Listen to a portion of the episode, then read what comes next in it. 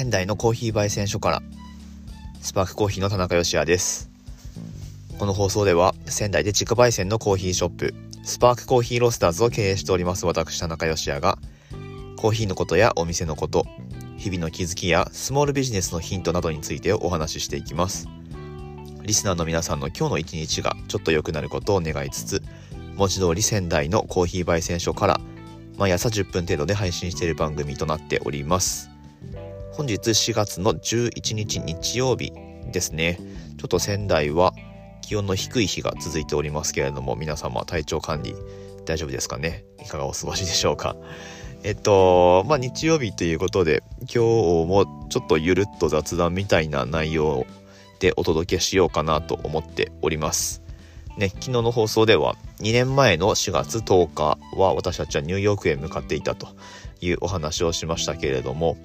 はい。ねあの海外渡航ができなくなってしばらく経ちますけれども次に行けるのはいつのことやらと。まあ一つ言えるのは私たちはその時は夫婦2人で行ってましたけれども次にねもし海外に行くとしたらおそらく子供と一緒に行くことになるのかなっていうふうに、えー、思っております。2人で夫婦で海外に出かけるっていうのはまあもうしばらくね18年か20年か分かりませんけれども、えー、後になってからっていうことになるのかなというようなことを考えたりもしております。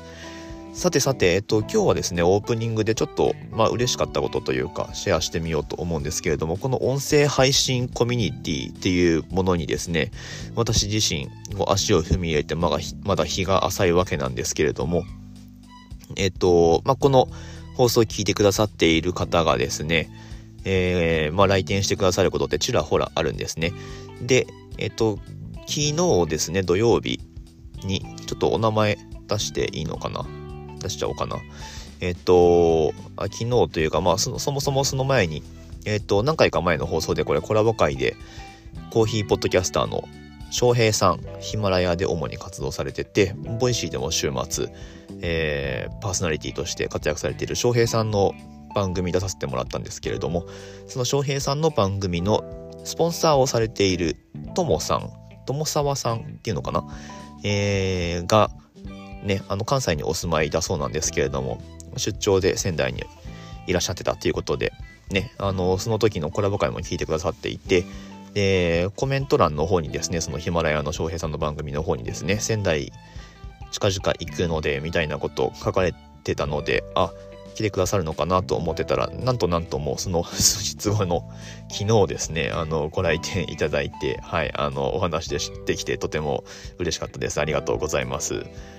なんかね、あの、すごい不思議な感じがしますけれども、実際、そうやってリアルでお会いできると、えー、もちろん嬉しいですし、あとまあ、ね、私自身、翔平さんとかとはまだ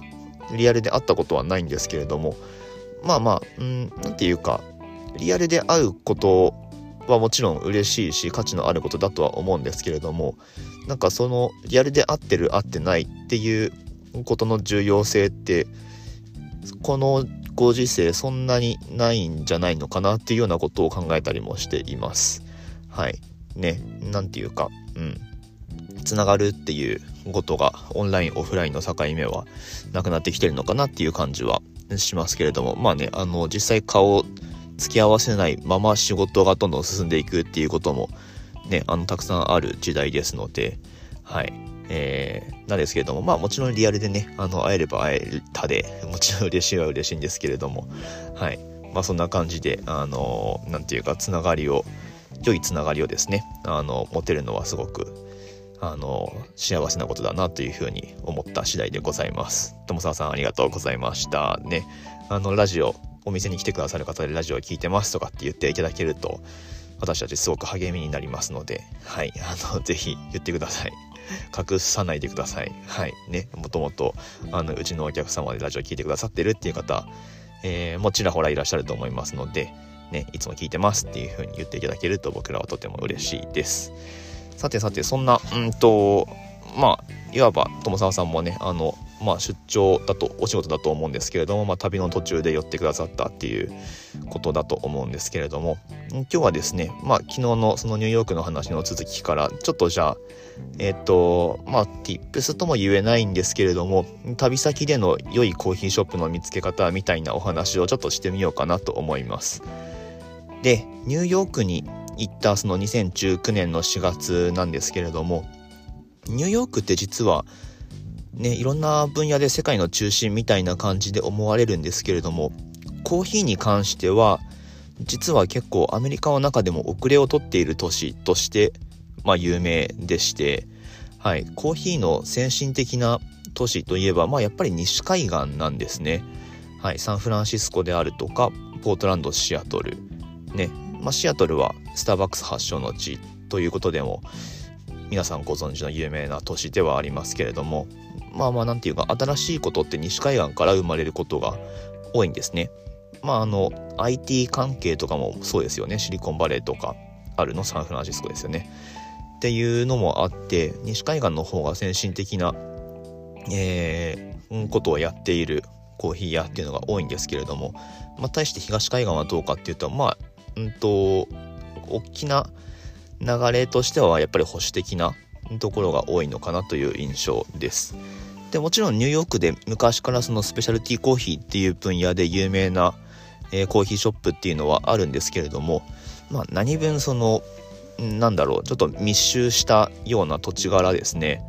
えっ、とロースティングに関して特にニューヨークは遅れをとっているようなあの印象がありましてまあね西海岸のその、ね、広々としたところでえー、まあ元工業地帯みたいなところで焙煎をのびのびとやるっていうことが、まあ、なかなかしづらいっていう側面もあるのか、うん、なかなかロースター文化が育っていないっていうような、えー、土地柄でもあると思います。とはいえニューヨーク拠点でローストしていて、えーまあ、美味しいお店っていうのもまあいくつかあるはあるんですけれどもでそのニューヨークに行った時はですねまあもちろんその限られた料亭の中ででも足掛け3日間いたんですけれども着いた到着した日の夕方その次まで1日でその次の日、えー、お昼くらいまでっていう形で ニューヨークには滞在してたんですけれども、まあ、その間いくつかのコーヒーショップに行くわけですね。で地元のそのニューヨーク、えー、市街地で焙煎をしているお店にも行ったんですけれどもまあ結構その前評判は有名なすごく内装も、えー、おしゃれで何て言うか、うん、向こうのおしゃれってこっちのそのなんだろうアメリカ風のところとまあまるで違うんですよね。やっぱり内装のその迫力たるやっていうまあそりゃそうですよね。もともとある建物を使ってとかうん。アメリカンヴィンテージってもまんまですからね言ったら。っていうようなところですごく雰囲気はいいんですけれども、うん、まあやっぱりなんだろう焙煎技術みたいなところで言うとちょっといまいちというか、うん、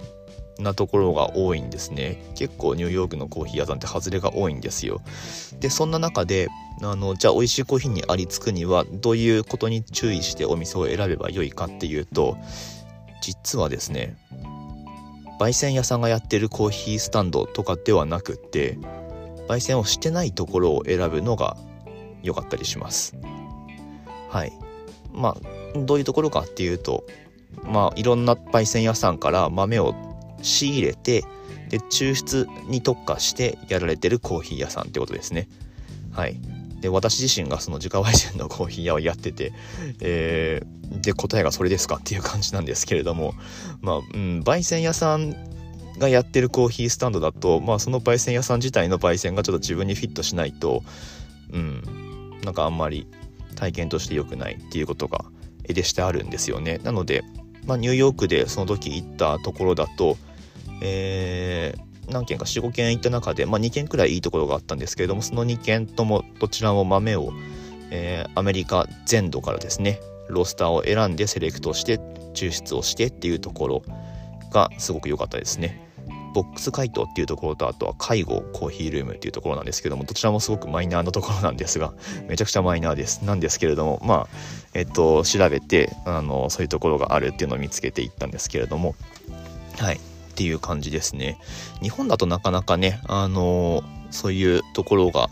あんまりないんですけれども、まあ、一つ焙煎豆を仕入れて抽出に特化してコーヒー屋さんをやるっていうのはちょっと仕入れ原価が高くなるので、うん、なかなか難しいっていう面もあるとは思うんですけれどもとはいえ日本で今一番そうやって焙煎をしないで有名になってるコーヒー屋さんっていうのがありますよね。えーと、コーヒー好きな方はご存知だと思うんですけれどもコーヒー豆屋さんって東京にあるんですけれども、え、今新しい店舗とかも出してて結構イケイケのところだったりとかあとは豆屋さんじゃなくて、うんと、ちょっと経営母体がロースターさんだったりもするんですけれども、渋谷の道玄坂のアバウトライフコーヒーブリュワーズさんとかも豆を選んで抽出してっていうことをされてますよね。でそういうところだと、まあ、自分の好みのコーヒーがロースターさんがいくつかあるので、えっ、ー、とまあ、好みを伝えるとそれに合ったロースターさんが焙煎したコーヒーっていうのをバリスタさんがセレクトしてくれると思いますので、まあそういったところとか。あとはちょっとあまり認知されてないかもしれないですけれども人形町人形町の、えー、ユニゾンテイラーさんっていうところ東京だとがおすすめですね。そこもセレクトで、えー、やってるので焙煎はしてないけどコーヒー屋さんっていう感じですね。豆を仕入れてやられてるっていうところ。まあ東京だとその辺りが僕はおすすめです。もしね聞いてる方で、えー、ここへ行けそうだっていうところがあれば参考にしていただければなというふうに思います。はい。まあ日曜日らしくちょっと旅のお話というか旅に絡めた旅先でのコーヒー屋さんの選び方みたいなことをお話ししてみました。面白かったという方は是非いいねや番組のフォローなどよろしくお願いします。さてさて、うんと宮城県はですねまあコロナの状況が最悪 のまま推移してますけれども、はいえー、お店の経営の方もちょっと工夫が必要な局面に、まあ、ずっとそうなんですけれどもなお一層なってきているところでございます。はい、えー、ね、スパークコーヒーは楽天市場にオンラインストアを出店しておりますので、はい、皆さんも必ず使ったことがあるであろう、あの、使いやすい楽天市場でございますので、ぜひ、あの、お気軽にコーヒー豆のオーダーなどいただければというふうに思います。番組の詳細欄のところにリンクを貼っておきますので、ぜひね、あの、商品ページ一別だけでもしていただけると僕はとても嬉しいです。ということで、はい、明日の放送でまたお会いしましょう。美味しいコーヒーで一日が輝く。Good Coffee Sparks Your Day。田中芳也でした。